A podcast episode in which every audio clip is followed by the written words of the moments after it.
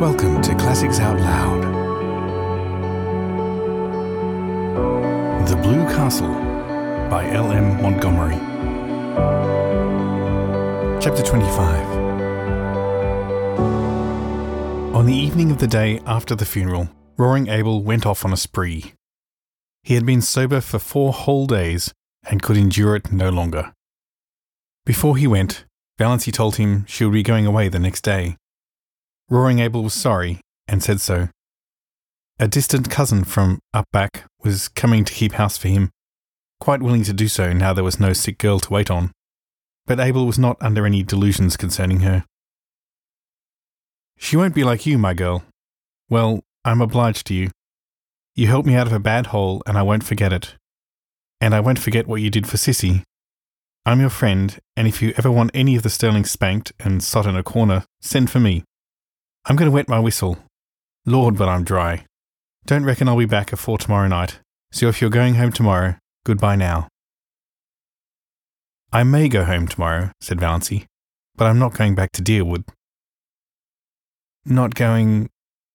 You'll find the key on the woodshed nail, interrupted Valancy politely and unmistakably. The dog will be in the barn and the cat in the cellar. Don't forget to feed her till your cousin comes. The pantry's full and I made bread and pies today. Goodbye, Mr. Gay. You have been very kind to me and I appreciate it. We've had a damned decent time of it together, and that's a fact, said Roaring Abel.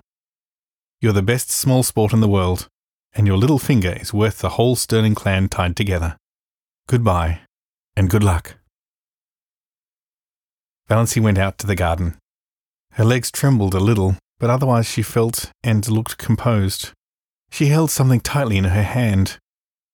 The garden was lying in the magic of the warm, odorous July twilight. A few stars were out and the robins were calling through the velvety silences of the barrens. Valancy stood by the gate expectantly. Would he come? If he did not. He was coming. Valancy heard Lady Jane Grey far back in the woods. Her breath came a little more quickly. Nearer and nearer, she could see Lady Jane now. Bumping down the lane, nearer, nearer, he was there. He had sprung from the car and was leaning over the gate looking at her. Going home, Miss Stirling? I don't know, yet, said Valancy slowly. Her mind was made up with no shadow of turning, but the moment was very tremendous. I thought I'd run down and ask if there was anything I could do for you, said Barney. Valancy took it with a canter. Yes, there is something you can do for me, she said evenly and distinctly. Will you marry me? For a moment, Barney was silent. There was no peculiar expression on his face. Then he gave an odd laugh. Come now. I knew luck was just waiting around the corner for me. All the signs have been pointing that way today. Wait, Valancy lifted her hand. I'm in earnest, but I want to get my breath after that question. Of course, with my bringing up, I realize perfectly well that this is one of the things a lady should not do. But why? Why? For two reasons. Valancy was still a little breathless, but she looked Barney straight in the eyes, while all the dead Stirlings revolved rapidly in their graves, and the living ones did nothing because they did not know that Valancy was at that moment proposing lawful marriage to the notorious Barney Snaith. The first reason is I. I. Valancy tried to say, I love you, but could not. She had to take refuge in a pretended flippancy. I'm crazy about you. The second is this. She handed him Dr. Trent's letter. Barney opened it with the air of a man thankful to find some safe, sane thing to do. As he read it, his face changed.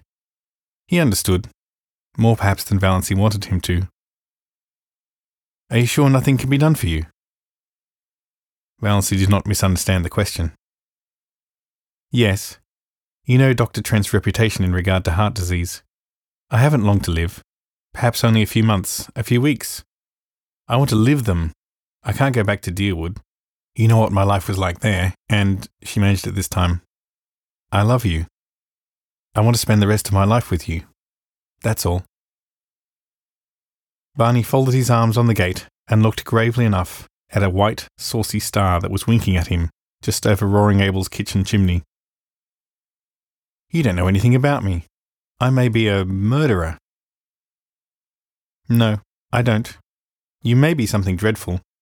Everything they say of you may be true, but it doesn't matter to me. You care that much for me, Valancy, said Barney incredulously, looking away from the star and into her eyes, her strange, mysterious eyes. I care that much, said Valancy in a low voice. She was trembling. He had called her by name for the first time. It was sweeter than another man's caress could have been just to hear him say her name like that. If we are going to get married, said Barney, speaking in a casual, matter of fact voice, some things must be understood. Everything must be understood, said Valancy. I have things I want to hide, said Barney coolly. You are not to ask me about them.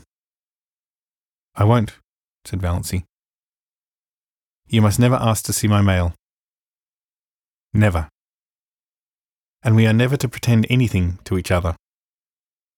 We won't, said Valancy. You won't have to pretend you like me. If you marry me, I'll know you're only doing it out of pity and we'll never tell a lie to each other about anything, a big lie or a petty lie.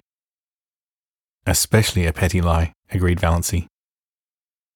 And you'll have to live back on my island. I won't live anywhere else. That's partly why I want to marry you, said Valancy. Barney peered at her. I believe you mean it. Well, let's get married then. Thank you, said Valancy with a sudden return of primness. She would have been much less embarrassed if he had refused her. I suppose I haven't any right to make conditions, but I'm going to make one. You are to never refer to my heart or my liability to sudden death. You are never to urge me to be careful. You are to forget, absolutely forget, that I am not perfectly healthy. I have written a letter to my mother. Here it is. You are to keep it. I've explained everything in it. If I drop dead suddenly, as I likely will do, it will exonerate me in the eyes of your kindred from the suspicion of having poisoned you, said Barney with a grin. exactly, Valancy laughed gaily. Dear me, I'm glad this is over. It's been a bit of an ordeal. You see, I'm not in the habit of going about asking men to marry me. It is so nice of you not to refuse me, or to offer to be a brother. I'll go to the port tomorrow and get a license. We can be married tomorrow evening. Dr. Stalling, I presume? Heavens, no, Valancy shuddered. Besides, he wouldn't do it. He'd shake his forefinger at me and I'd jilt you at the altar. No, I want my old Mr. Towers to marry me. Will you marry me as I stand? demanded Barney. A passing car full of tourists honked loudly. It seemed derisively. Valancy looked at him. Blue, homespun shirt, nondescript hat, muddy overalls, unshaved. Yes, she said. Barney put his hands over the gate and took her little cold ones gently in his. Valancy, he said, trying to speak lightly. Of course, I'm not in love with you. Never thought of such a thing as being in love. But, do you know, I've always thought you were a bit of a dear.